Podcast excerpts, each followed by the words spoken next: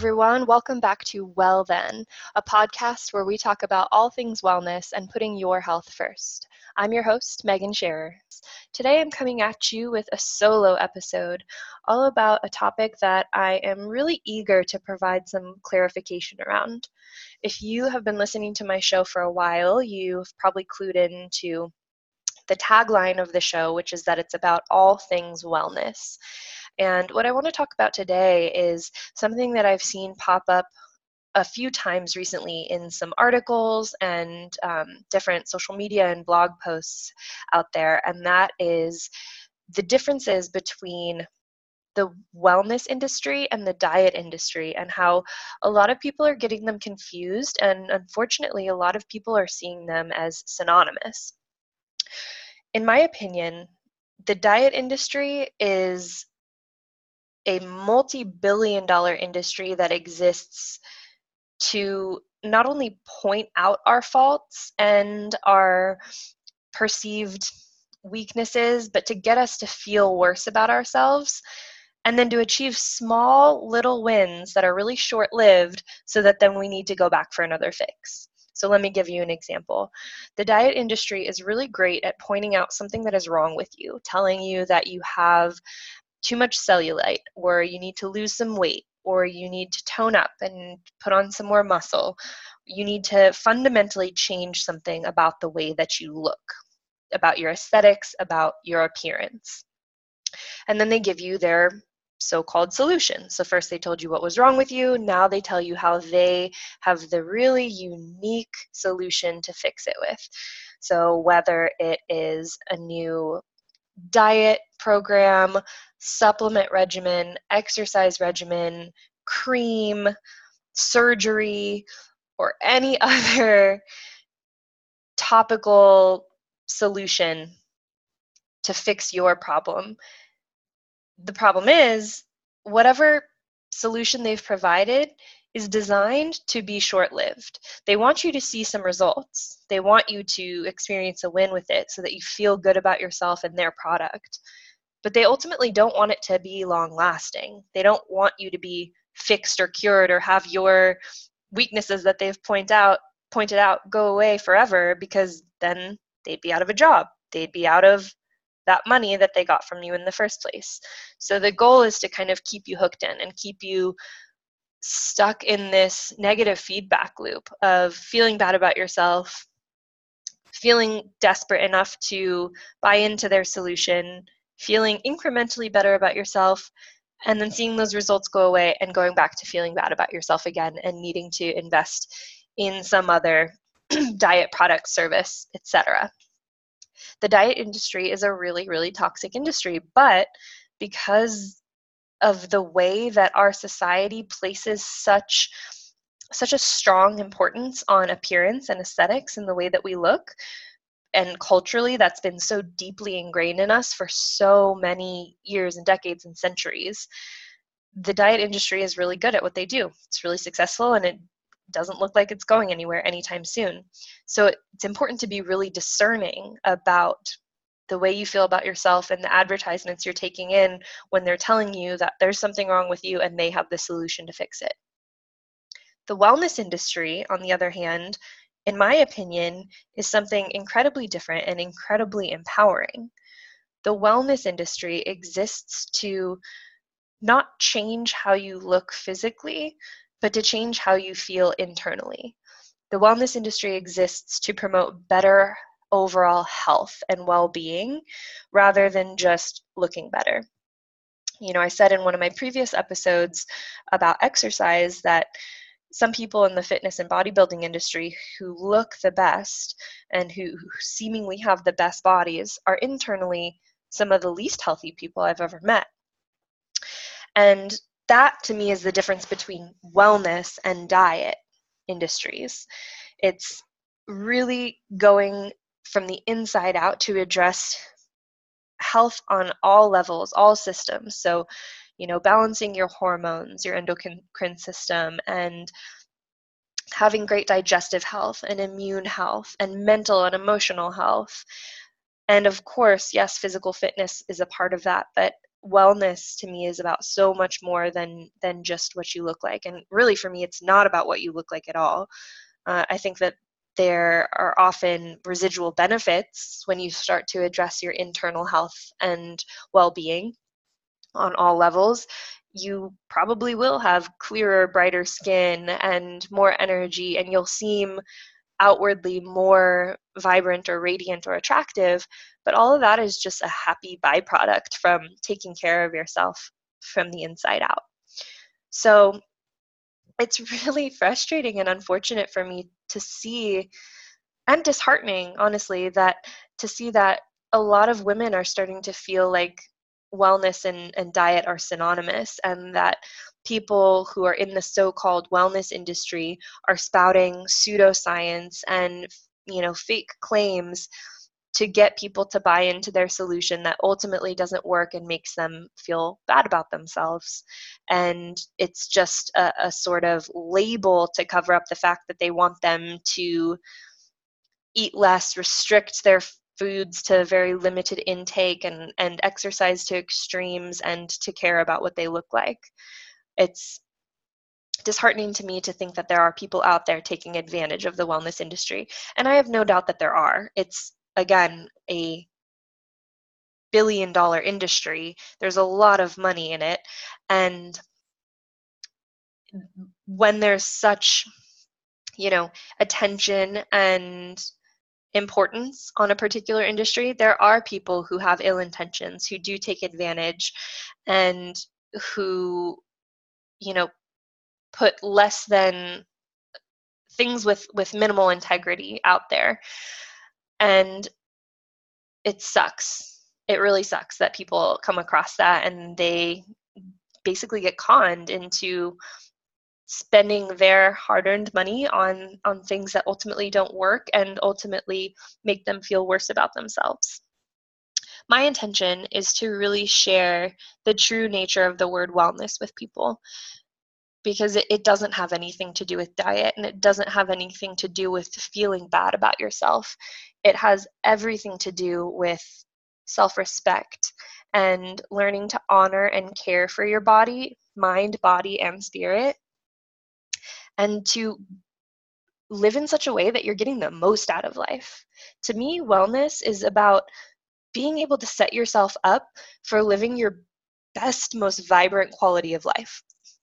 And that means taking care of, like I said, your mental, physical, and emotional and spiritual health and well-being, so that you can really use your five senses, go out there to see and explore and adventure and taste and touch and play and all the things that we came here to do, and to do them with more vibrancy than you could if you otherwise weren't taking care of yourself.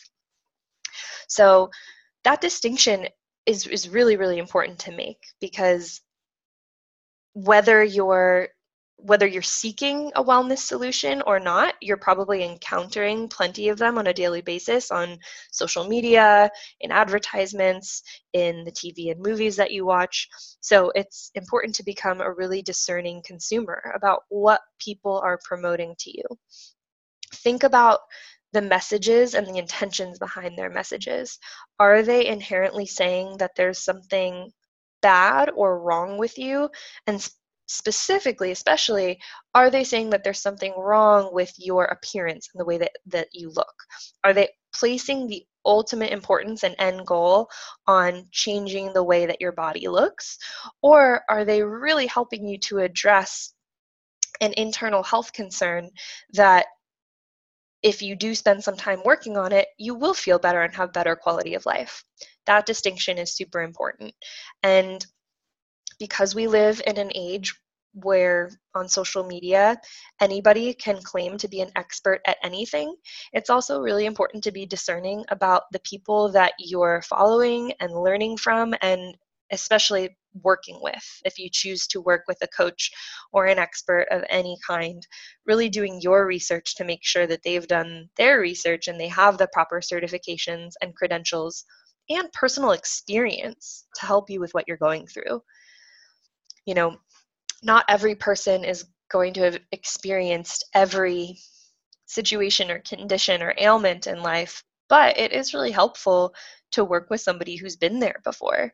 So if you're experiencing digestive issues or, you know, chronic hormonal imbalances, things like that, it would be helpful to work with somebody who really understands the pains and the frustrations of what you've been through and what you're going through, because they've been there before. And ideally, they've also not only helped themselves through it, but they've helped many other people through it as well. So there's there's evidence, there are testimonials.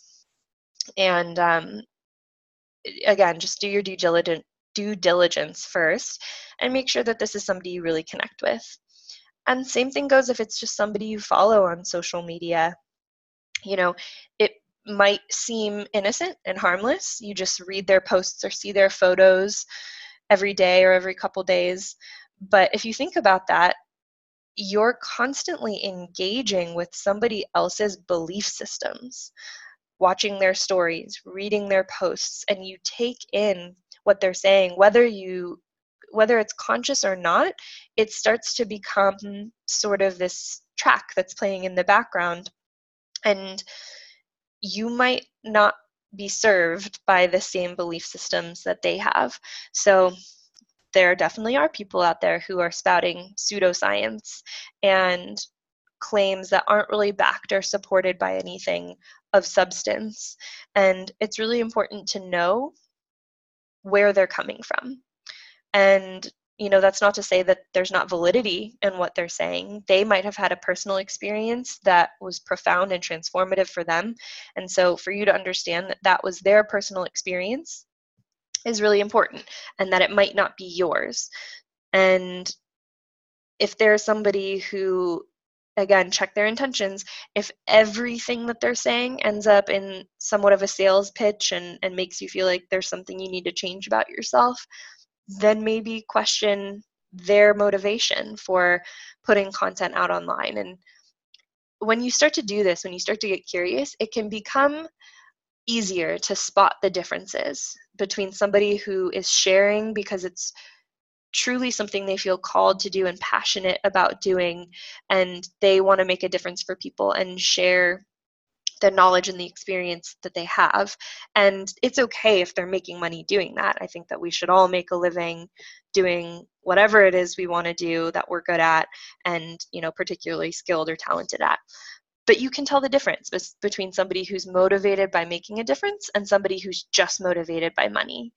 And I think that that is another really important uh, awareness to have when you're analyzing whether something is a part of the the wellness industry in a healthy way, or if it's somebody who's capitalizing on and taking advantage of people who um, need help and need guidance and need support. So, you know, all of this is to just say, become a more discerning consumer and really make empowered choices in the content and information that you're taking in and the choices that you're making in your own health and wellness, first and foremost. And second of all, if you're somebody who has gotten wrapped up in diet culture for a significant part of your life, I completely understand why that that why that's a sensitive area and why you might feel really triggered there, because it can be really hard when you've spent a lot of time forming beliefs about yourself that you're not good enough and that you have to follow extreme behaviors in order to change yourself so that you are good enough. I've been there myself. I've been there for years, and I know many other women and men who have as well, and it's such a disheartening place to be. So I totally understand your hesitancy when it comes to the body and your health and wanting to be careful or being a little bit more sensitive to anybody who's saying anything about health and well-being in general, especially if they're starting to talk about food and nutrition and diet or exercise. That's totally valid and totally earned and warranted on your part. But I would encourage you to sort of unravel your personal relationship with those things, with food, with movement, with how you're taking care of your body, and let the pieces that you picked up from the diet industry go, and work on self-forgiveness there, forgiving yourself for buying into those belief systems that were not true and not valid and did not serve you at all. Maybe work on forgiving the people who led you astray and the, the diet industry itself. And then I'd encourage you to start to step into a more empowered place and really exploring what wellness means for you on all levels. You'll notice if you listen to more episodes of this show that I'm not just talking about food and what you're putting in your body or how often you need to move it. I'm talking about all kinds of things that on the surface might not seem to have anything to do with wellness, but when you dive deeper, they really do. You know, your relationships with people in your life will impact your, your health and quality of life. Your relationship with technology can impact your wellness. Your mental and emotional health, that's something I talk about a lot. You know, if you guys have been following me, you know I wrote a whole guide about holistic habits to support your mental health. And, you know, beyond just nutrition and supplementation but and movement, what are some of the self-care practices that can support your mental and emotional health? And there are so many different layers of, of what it means to be a whole and well and balanced person. And it's different for every individual. So I just really encourage you to start to explore what that relationship looks like for you and what wellness means to you, and to not vilify something that's ultimately gonna, going to really serve you just because there are a lot of people out there, I, I want to say bad people, but people who have taken advantage of a, a money-making opportunity.